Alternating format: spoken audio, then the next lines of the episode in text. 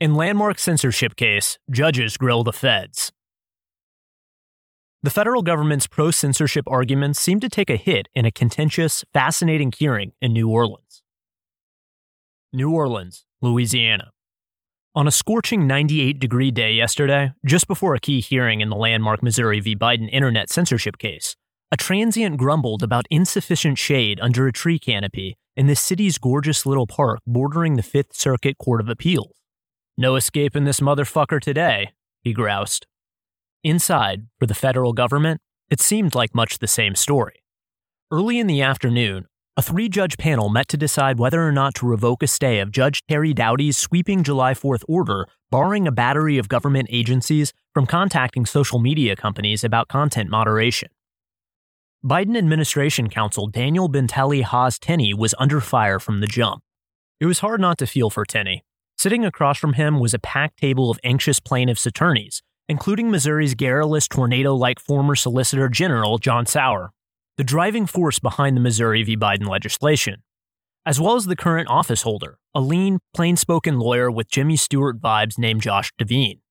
Tenny, an ashen, slouching figure, was alone. In a case of major historical import, likely headed to the Supreme Court, the federal government hadn't even sent another lawyer to keep him company.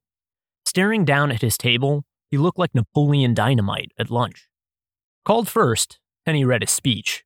He made it through the first 30 seconds well enough, arguing that Doughty's July 4th order would leave the government powerless to discourage social media companies from disseminating untrue statements in the event of a natural disaster. Then, almost right away, he stepped in. To take another example, Tenny went on, if a government official were to conclude that it was likely, although not certain, that posts on social media were part of a criminal conspiracy, for example, regarding human trafficking, the government official would be powerless to bring those posts to the social media company's attention. Judges Edith Brown Clement, Jennifer Walker Elrod, and Don Willett listened sleepily at first, but all three snapped awake at the words criminal conspiracy.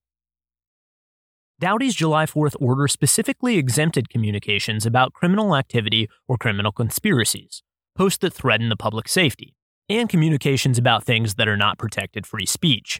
Tenny's remarks more or less immediately drove into this wall of exceptions.